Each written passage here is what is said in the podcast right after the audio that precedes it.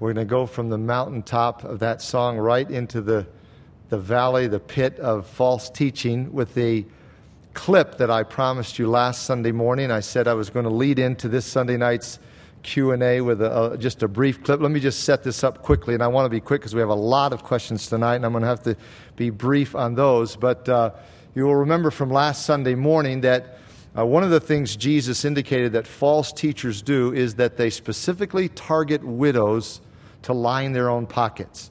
And in fact, in Luke's account of Jesus blistering the Pharisees, that is the only that is the only action of false teachers that Jesus mentions in Luke's account. And uh, it should not surprise us, since Jesus said it, that this is exactly what goes on. There is a man by the name of Mike Murdock who very, he's not as prominent as some of the other bigger names, but uh, he, he has come up with a $58 seed scam. That's what it is. I won't take the time to tell you how he came up with the figure of $58. It's a passage of Scripture that he totally twisted, turned on its head, and basically says, If you will send me $58, God that will be seed money that God will grow and bless you immensely. Which the, the, the whole you know, basis of that is totally bogus. But the worst part is in this very brief clip is the way that he preys on widows, a widow sitting at home thinking that God is talking to her to send him money. So, with that as background, let's run that brief clip of Mike Murdock targeting widows. There is a widow who is watching Daystar, watching us right now. And you're sitting there, and your thoughts are, wow, I wish I was young again and I wish I had a business, but I'm on a fixed income. And I don't know where I would get the $58. That's what makes it faith. That's what makes it faith. And imagine the pressure of a widow sitting at home saying, If I don't send him $58, I don't have faith. And I'll tell you, it's established fact, as I mentioned last Sunday, that the majority of money in the false teachers' coffers comes from widows. And here's an example of one who specifically targets widows. It's heinous. It is absolutely heinous, which is why Jesus used some of his strongest words and why Peter uses some very strong words to say it is absolutely, positively certain that one day God will judge these false teachers who do this kind of thing, who twist Scripture and make fortunes off of unsuspecting people and especially off of widows. Well, with that in, as sort of a lead in, I have a lot of questions tonight. And uh, one of the questions, let's see if I can find it quickly because it's related to that. I don't really keep the, the questions in any certain order, but there was one related to uh, false teachers and television, and I don't know if I'll be able to find it quickly. I may just have to, uh, yeah, here we go. Here it is. So we'll use this one to lead in. It says, Pastor Brian, as we are working our way through 2 Peter, we realize there are so many false teachers on TV for Christianity, but sometimes we can't make it to church on Sunday mornings, like sickness or we're gone out of town, etc. Are there any TV pastors worth our time? Well, that's a tough question for me to answer because I'm never watching TV on Sunday morning. So I don't know who's on there. I don't really know what to say as far as a possibility. Uh, other than I, what I hear from people, I, I've talked to one gentleman recently who said when he travels out of town or he's sick or something, he, I don't know where he gets it, what station, but he listens to Dr. Adrian Rogers. Now, I know of Dr. Adrian Rogers. He was sort of a, a mentor of mine from a distance. Uh, I, um, I never met him personally. I did hear him in person, but uh, pastored in Memphis for a lot of years and uh, a man of God. And evidently, he has a TV program. So uh, that would be one. I know that a number of people like, and I, I like most of uh, this, the uh, messages by Charles Stanley. He's also, I think, on TV quite a bit. Uh, another one, though I'm disappointed with some of his stands, I don't think he understands the seriousness of some of the false teachers he associates with. He himself is clearly not a false teacher. In fact, he's very good, and that's Dr. David Jeremiah. I think he's on TV. Uh, so, uh, but again, I'm sorry I can't answer it beyond that because I, I don't know. I don't, I don't know that I've ever watched a, a Sunday morning a television preacher that I, that I, can remember. Except, yes, I do remember being out of town and watching Dr. Stanley one time. It was a very good message. So, uh, but be careful with them because, as you said in your question, Uh, most are not worth our time. In fact, they're uh, not only a waste of time, but damaging. Uh, so just be aware of that.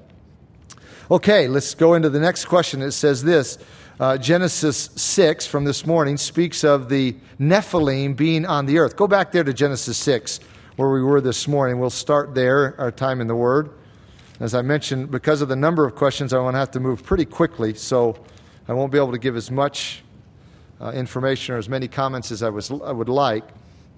Um, uh, but it says in verse f- uh, 4 there were, in different translations here, there were giants on the earth in those days. Uh, the Hebrew word is Nephilim.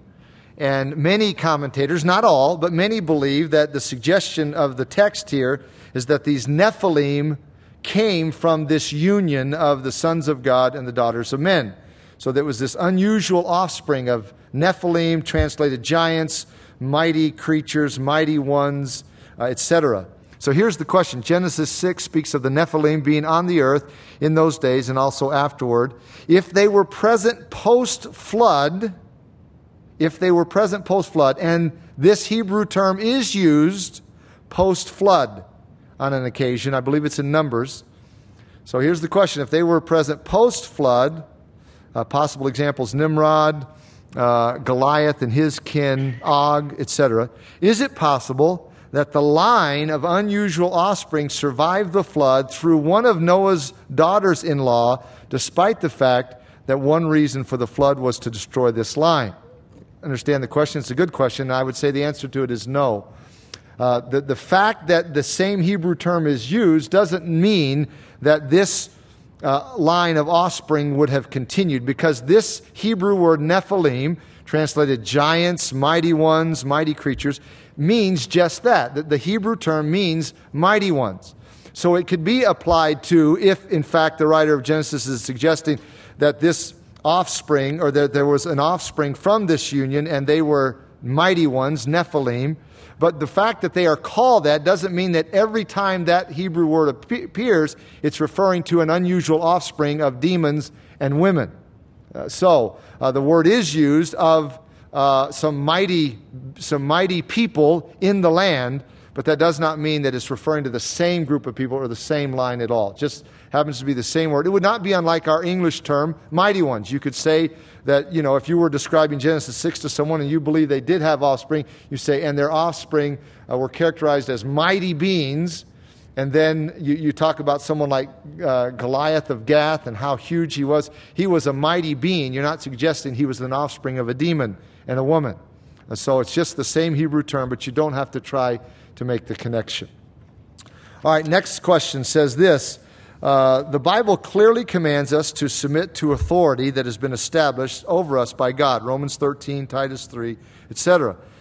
At the same time, we are strongly charged to stand up for the helpless and oppressed. Isaiah 1, Psalm 146, etc. In light of these commands, what is the proper response of Christians worldwide to corrupt and wicked governments that oppress the helpless and openly defy the Lord. There's the question. Here's possible answer. Should we rebel against governments that exploit the helpless? And I would say the answer to that from Scripture is no. Uh, the, the Roman Empire was a mighty, crushing empire. It is the empire that ruled the world. When Jesus was here, when Paul was here, when Peter was here, it's no accident that Paul, in the book of Romans, of all things, chapter 13, says, Submit to your government, knowing that that government was oppressive. It was. Uh, uh, it openly defied the Lord. I forget the figure now, but uh, something like, don't quote me on this exact figure, but something like 20 out of 25 of the Caesars were homosexual. Uh, I mean, it just open defiance of the Lord and his uh, commands and his gospel, etc. And yet, when Paul writes to the Romans, he doesn't say, you know, you're dealing with a corrupt government. You need to rebel against them. You need to defy them. You need to not submit to them. He said the exact opposite. He said, the, in fact, some of the strongest words in the Bible about government are in Romans 13. Paul actually has the audacity to call a government official in the Roman government a minister of the Lord. Imagine that, a minister of the Lord. And Peter says the same thing when he writes to Christians who were under the Roman government. So, no, I don't think we can justify rebelling against government just because it is either corrupt, wicked, exploits the helpless, etc. If not, were revolutions in ages past to rescue the oppressed in sin for defying their God established governments? Were they in sin for defying their God established governments? Well, again, I'm, I will not speak, I'm, I'm not going to make a blanket statement about the past because one thing you can't do is you, you, well, I shouldn't say you can't, it's difficult to do, is to make an assessment on something that you are not there for it. You are not a part of it. So I don't like to be asked about some of these things when I don't know all the, all the particulars, etc. Uh, all I, I would say is, for example, knowing what I know about the American Revolution, knowing what I know, I don't know all the facts, I wasn't there. But I know that there are some of the things that the you know the original whatever you want to call them patriots freedom fighters did i could not do with a clear conscience. I think it would violate scripture. Um, so what do we do about that? Well we do uh, exactly what jesus and the apostles did that is we, you minister to the helpless you minister to the oppressed you, you seek to alleviate their their uh, difficulties etc but it doesn't give the right doesn't justify uh, rebelling against uh, authority. You, if you're going to be faithful to Scripture, you've got a lot of work to do in Romans 13 and 1 Peter, two of the strongest passages on submission to government, written to Christians, specifically to Christians under Rome. It's a very, very clear statement by God in those passages. Okay, next question from a little one. Uh, how do you know God is actually real? Well, a couple thoughts on this, a couple answers to this question.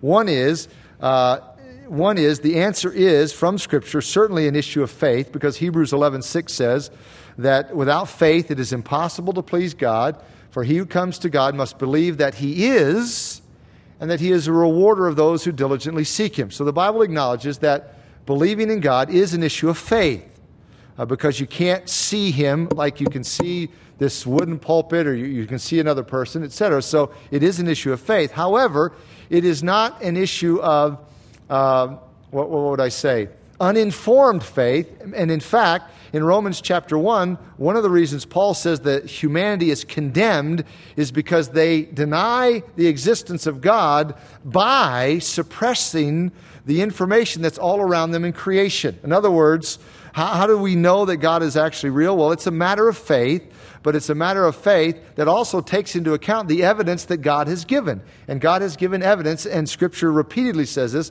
one of God's strongest pieces of evidence for his existence is creation. Because nobody times nothing can't equal everything, it's an utter impossibility. Uh, the, the, the, there has to be a cause. And if you look at creation, whether it's on a micro level, DNA, RNA, or on a macro level, the universe and its uh, you know, expanse, when you look at that, the evidence screams that there is a God. In fact, it is so strong that Paul says in Romans 1 those who do not believe in God, basically, here's the word picture he uses they take the information and they put it in a pot and put a lid on it and sit on it to hold the information down to suppress it. He uses the term to suppress it because there is a, a screaming evidence, the psalmist says in Psalm 19, in the fact that the sun comes up every day and its circuit around the earth and so forth, that there is screaming evidence in creation that God exists. So uh, we do take it by faith, but it's not what some people would call a blind faith or an ignorant faith or an uninformed faith. It is actually a faith uh, based on some of the the, the strongest evidence that is available to all mankind universally. All right, next question says this uh, in does Luke 22, and in the passage in, in, in, view here is where Jesus said to Peter, Simon, Simon, Satan has asked for you that he may sift you as wheat, but I have prayed for you. Okay? So, does Luke 22 suggest that the events in Job 1 and 2 are ongoing? In other words, that Satan has to present himself to God even today. In other words, we see Satan presenting himself to God, God granting permission for Satan to do things to Job, Job 1 and 2. And now you have a New Testament example in Luke 22 where Jesus specifically said Satan asked for Peter. So, does Luke 22 suggest that the events of Job 1 and 2 are ongoing, that Satan has to present himself to God even today? And secondly, that any direct demonic activity can only exist by God's permission. And I would say, yes, that is the implication of those passages. Whether explicitly, in other words, whether you can prove explicitly on every time Satan or demons attack us that they have to go and ask permission, I don't know that you could, you could defend that, but neither could you uh, defend the opposite view. You couldn't state that it's, it's not a possibility because the implication is certainly we can say this. If not explicitly, at least implicitly, uh, it is very clear that Satan can only do what God permits. And now, again, whether or not Satan has to ask for every move he makes or every step he takes, we don't know. But I, one of the things, I, one of our elders for years, a, man with whom I'm really close, uh, appreciate his, his prayers. He often says this in his prayers. This just rings in my ears.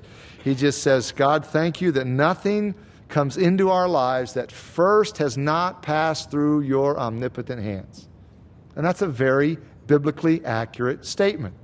It has to go through God's hands first. So if Satan is bringing it into our lives, it still has to go through God's hands.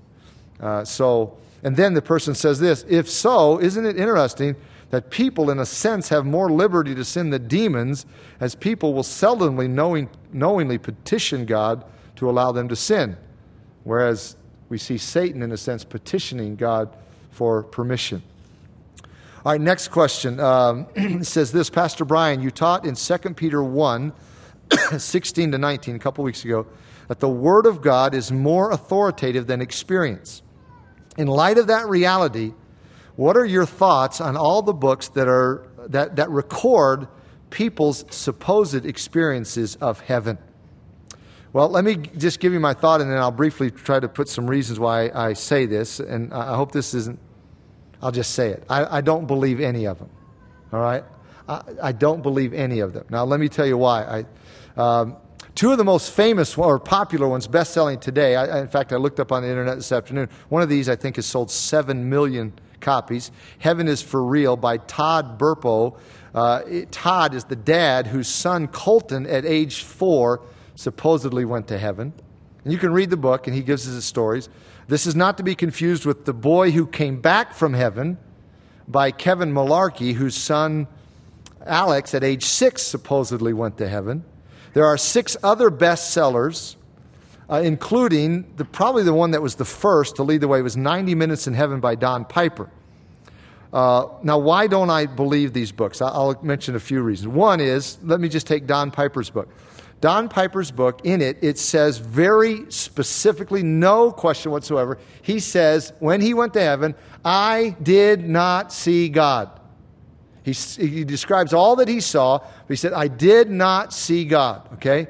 His book was a bestseller, sold oh, uh, in, uh, a huge amount of, of copies. And so he got on the speaking circuit and he's going around and he's speaking. And now, years later, on the speaking circuit, I've, I've watched the video clips. He describes now in his speaking what it was like when he saw God, when he went to heaven. He was asked about this contradiction. In your book, you say you did not see God. Now, on your speaking circuit, you say you did see God. How do you explain that? No kidding. Here's his answer I forgot. That is exactly what he says. I've, how can you forget that you saw God? Of all things that you could forget, you cannot forget if you see God. It's just silly. Uh, the Boy Who Came Back from Heaven by Kevin Malarkey, the dad, writing about his son Alex. This is a fascinating one. Grace to You did a, I don't know what you would call it, expose or something on the, all of these books because there are now uh, these two and then the six other bestsellers, so at least eight really big sellers. And they did something on this. This was amazing. I don't know how widespread this recording is going out. It makes me a little nervous, but I'm going to say it anyway.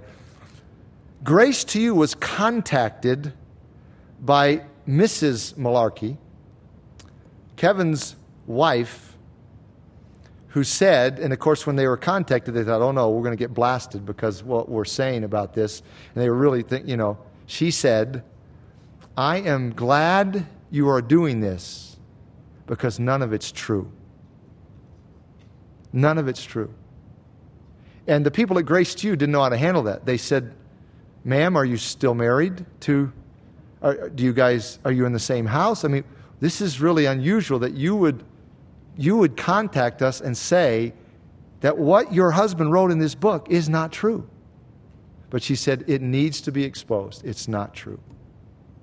Then, other, other reasons why I don't believe it's true Four biblical authors, four men in the Bible, saw heaven. or at least part of heaven.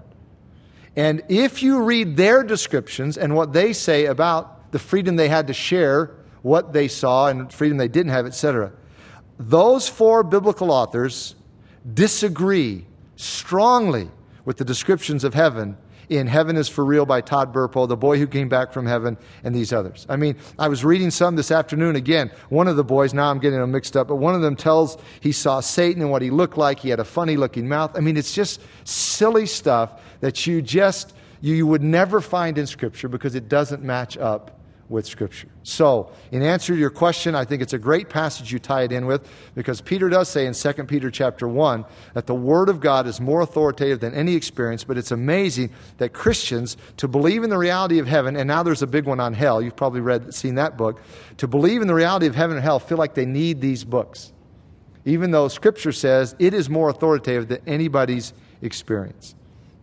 So, sadly, uh, I, I, don't think, I, I, no, I don't think that any of these accounts are real. I, am not, I'm not questioning now, don't misunderstand. I'm not suggesting that all these people are like 2 Peter 2 false teachers. I don't know all of them. I don't know what their motives are. Uh, they may be very well meaning, in fact. And maybe they think they did because, like, one of them was a car accident, you know, and they were in a coma and they thought they went to heaven. And one was, I think he was having an appendectomy, and when he was under anesthesia, he went to heaven and those kinds of things. So, you know, the mind is a powerful thing. And when you're under, you know, you're in a coma or you're under uh, anesthetic or you're, you know, whatever, you, you, can, you can really believe a lot of things. So I'm not saying they don't, that they're just lying. Uh, I don't know what they're doing, but, but if you ask, you, you, the question asked, and I, I don't think that any of these are, are accurate biblically. All right, next question says this. Uh, this is out of 2 Kings chapter 5. So turn with me to 2 Kings 5.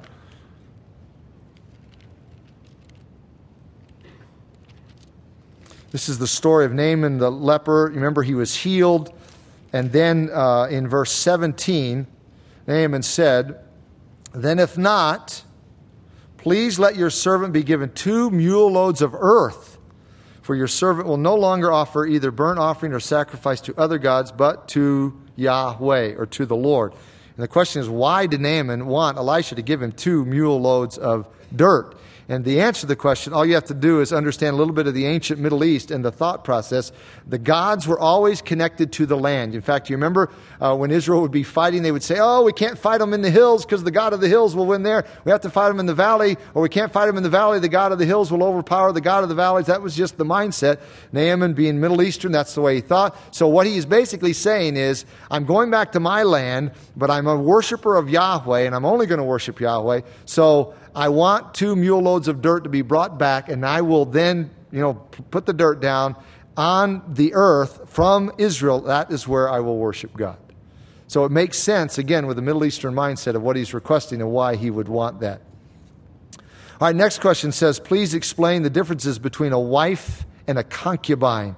Well, the two primary differences are a concubine was usually a wife who, who was a slave. So, in other words, if a man had a big household and he had a number of slaves, some of them female slaves, and he decided to take one of the females as a wife, she had been a slave, she would be called a concubine. Similar to a wife, they would have children and the children would have an inheritance, but sometimes the inheritance would be different for a concubine's children because it was a slave wife rather than a free wife or a, a wife as a free woman. So that's basically the difference between a wife and a concubine in the ancient uh, biblical world. All right, next question says this. Uh, comes from uh, this morning. Are the angels, these angels or men, still in the world? No, they are confined. That's what Peter says and Jude says. They are confined, they are in prison, awaiting their judgment. Would they be someone I could meet? No, because that is the whole point of both Peter and Jude is that for their actions, God has confined them. Do they know they are angels or demons? Absolutely. They know exactly what they are. They know they're demons. They know what they were doing. They took on human form. They know who they are. Uh, could they be saved? Is the last question. And the answer to that is no. Hebrews 2 14 through 16 specifically says that Jesus bypassed fallen angels to save people.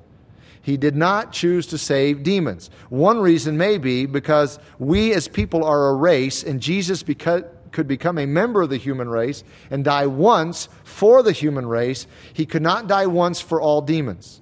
Demons are not a race, they are individual creations. Therefore, hypothetically, if Jesus were going to save demons, he would have to die for each demon individually, something that Hebrews 2 says he chose not to do and bypassed demons to, uh, to save humans. All right, next question says this. Um, Romans 8:28 assures us that God uses everything for our good. It seems like a contradiction that this would include my sin. Theologically, how can this happen? And what are maybe some examples of what this might look like practically? Well, I understand the tension this cre- creates in our mind, but let me just say this. It's important that we understand that God using all things for our good, even our sin, does not mean that He condones our sin. But what the statement is saying is that God is so remarkable in the way He works that He can and does use everything for our good. And you have rightly assumed that would even include our sin. You say, well, how, what are some examples or how could this work practically? Well, for example, let's say this. Let's say that you as a Christian go out and get drunk. Ephesians 5:18 specifically says don't do that. Do not be drunk with wine. So you go out and get drunk, which would be a sin. It would be wrong. And on your way home, you wreck your car. And as a result of wrecking your car, that is a huge wake up call to you. And you realize, I could have ended my own life. I could have killed an innocent child. I, I will never drink alcohol again. So God used your sin in that uh, case to bring good, that is, a greater realization of the consequences or potential ramifications of sin. Maybe you even go on to exhort other Christians. You need to be really Uh, take very seriously what Ephesians 5:18 says. And so God even uses you now in the lives of other Christians, maybe some of your friends who, who are believers but don't take seriously the command, do not be drunk.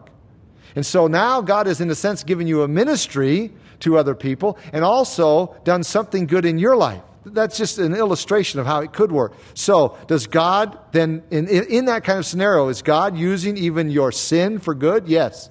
Does that mean your sin is not sin? No. Does it mean that God condones the sin? Absolutely not. But God is even able to take our sin and use it for good. And there, you, you could multiply examples of this. You could even go back to Joseph. And of course, it's debatable whether his, his telling about his dreams was a sin or not. Some commentators say he was kind of bragging and uh, you know, a little bit arrogant, saying, I'm going to rule over you, etc. Well, that made his brothers hate him. And if, if that was you know, a lack of maturity, arrogance, and he sinned, you know what? God even used that for good because God was going to get Joseph down into Egypt. One way or another, God was going to get him there because God had a plan to use Joseph to rescue his own family and also uh, all of the Egyptians. So, if you would say that was a sin on Joseph's part, is it okay that he sinned in that way? No. Does God condone it? No. Did God use it for good without condoning it? Absolutely, he did. And there are multiple examples. So, yes, Romans 8:28 is true. God uses everything for our good. He even uses our sin, but this be careful. This should not cause us to take our sin lightly and somehow think, well, God's just going to use it for good, so it's no big deal because the consequences of sin, the ramifications of sin are extremely serious as scripture tells us. All right, next question says this, if the Bible says there will be no sadness or suffering in heaven, does that mean we will not be sad that some of my friends or family members are not there? And the answer to that question, even though, and this is written by a little one, I can tell by the handwriting, a youngster, um, even though you will not be able to wrap your mind around it, the answer to that question is yes. You will, or no, you will not be sad, or yes, you will not be sad, whichever is right, right way to say that. You will not be sad. Let me say it that way, all right? However, just a couple thoughts there. One is and I don't want to read too much into the text, but the Bible does say in Revelation 21 that God is going to wipe away every tear, which may, and I only say may, indicate that it's possible that at the outset of eternity there could be some sadness that God wipes away and gives us perspective on so that throughout the rest of eternity there's no sorrow, no sadness, etc. I'm not saying that is the case, I'm saying it's a possibility. Uh, but an even better explanation is just to realize it's something, it's just something beyond, and, and this is a little person, I don't know if it's a little guy or a little gal who wrote this, but it's something you, whoever wrote this, will not be able to understand because even your parents and your spiritual leaders can't understand. I love the way Corrie Ten Boom's dad used to say to her uh, when she would ask a question that she just couldn't comprehend. Her dad would say to her, Honey, go over and pick up that suitcase, a real heavy suitcase. And she would go over and she couldn't pick it up. And he would say, You can't pick that up. It's just too big for you to handle. And that's the way this question is. That's the way he instructed. It's just too big for you to handle. You can't handle it. Maybe when you get bigger, you can pick it up. You can't pick it up right now. And that's where a lot of us get to on this issue. But the Bible is clear that throughout eternity, no tears, no sorrow, no sadness, etc. And how that coordinates with our loved ones that aren't there, uh, only eternity will completely answer for us. All right, next question Matthew chapter 11. Let's turn to Matthew 11.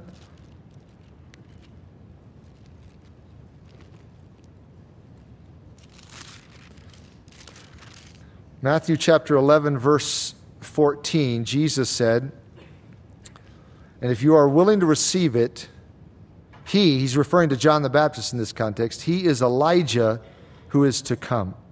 So the question is Does Matthew 11, 14 mean that John the Baptist is Elijah? Could you explain what Jesus meant? This is a little bit complicated. So, um, no, John the Baptist was not Elijah. Okay, John himself in John chapter 1 verse 21 states that. He is asked, "Are you Elijah?" And he says, "I am not." So that one we take off the table. He was not Elijah. However, in Luke, I believe it's Luke 1:17, in prediction of John's birth, it was said he will come in the spirit and power of Elijah. And in Malachi 4, there is a promise that before the coming of the Messiah, uh, Elijah or one coming in the spirit and the power of Elijah would be a forerunner of the Messiah. So the answer to your question is Was John the Baptist Elijah reincarnated in the flesh? No. Did he fulfill the prophecy of Malachi 4? Yes. Did he come in the spirit and the power of Elijah? Yes. So that's what Jesus is saying, which is probably why he words it this way. And if you are willing to receive it, in other words, this is going to be hard for you to grasp and grab hold of, but if you're willing to receive it, if you can grab hold of this, he is Elijah who is to come. And then he says, He who has ears to hear, let him hear. This is important. You need to wrestle through this one. You need to think through this one. So that would be the answer to the question. Not Elijah physically, but in the spirit and power of Elijah. All right, next question Titus chapter 1. Turn over to Titus chapter 1. And this question, I believe, even though it's not really stated here, but just by the, the phraseology, the question I think comes from Titus 1 6, uh, talking about elders. If a man is blameless, the husband of one wife, having faithful children, not accused of dissipation or insubordination. And then the question is this As per requirements listed for elders, at what point in time should an elder step down or withdraw his name if his family or children are unruly or unbelieving? Now, this is a, a really complicated question on several levels. Let me see if I can quickly uh, hit it. Uh, first of all, you notice probably, unless you happen to use the King James and New King James, your translation of verse 6 reads differently than what I just read. That is because the King James, and I, I think, I mean the New King James, and I think the King James translate this having faithful children, whereas most other English translations say children who believe. So now that's our first issue. And I bumped into this when I was preaching through Titus years ago. Commentators, scholars, and theologians are divided over this. Is Paul saying believers or faithful children? Now, here are the issues. Those that say it should be translated believers say that's the majority of the way this word is used, which is true. Those who went with the, the uh, translation faithful children say well, if you translate it believing children, then what you are saying is that a man is in control of, can mandate and guarantee that all of his kids become Christians. And can a man guarantee that? Can any man guarantee that all his kids will become uh, believers? I mean, the only perfect parent was God, and his first two kids, Adam and Eve, rebelled. So, is it a guarantee that a man can mandate and so those in the translation of the New King James said this must be, now I'm not saying they're right, I'm just telling you what the issues are that make this complicated. This must mean faithful children, reliable children, and in fact, they would say the context argues for that because Paul explains what he means not accused of dissipation, incorrigibility, debauchery, or insubordination. So that's one issue, and there's quite a division in, in the conservative scholarly realm. Is Paul saying that a man's Kids have to be all believers to be an elder. So if that is the translation you go with, and thus the interpretation you go with, it still doesn't solve the issue because it says, the translation says, believing children. Now that raises this question All children believers? So if a man has five kids, four are believers and one is not, he can't be an elder? Does believing children mean all believers, or at least some of them have to be believers? Or what if a man is an elder and his kids are, let's say, his oldest kid is 12 and hasn't yet surrendered his life to Christ, so he doesn't have believing children? He's disqualified from being an elder because his 12 year old hasn't yet received Christ. Is that what? It, now, some would say yes. I'm not saying yes or no. I'm just explaining how complicated this is. Or what about this? A man becomes a believer later in his life. He has, let's just say, two kids. They're grown, they're married. He becomes a believer, walks with the Lord faithfully for years, becomes exemplary in his life, meets all the qualifications of an elder, but he's got two grown kids, neither of whom had any exposure to the gospel, and they don't know the Lord. They're not believers. Is that man disqualified from being an elder? He doesn't have believing children. They are grown, they're somewhere else, they're not believers. So it, it is, it's a lot more complicated than you might might think at first. So, in answer to your question, I would just say this is your question says at what point i would say this because of the the complicated nature of it that i believe it comes down to the consensus of the elders and spiritual leaders in a given setting in other words if the elders feel like one of them in their midst one of their fellow team members his shepherding of his family is such that it would be best for him to withdraw his name or step aside then that's what should be done but it probably should be the consensus of the elders working through the passage and say, is this man uh, a, faithful shepherd in his family? Is he not? Uh, is, is his family a uh, disqualification? Is it not? So, uh, all that to say, I can't answer your question with a neat little package because it's way more complicated than you might think when you first put it out there.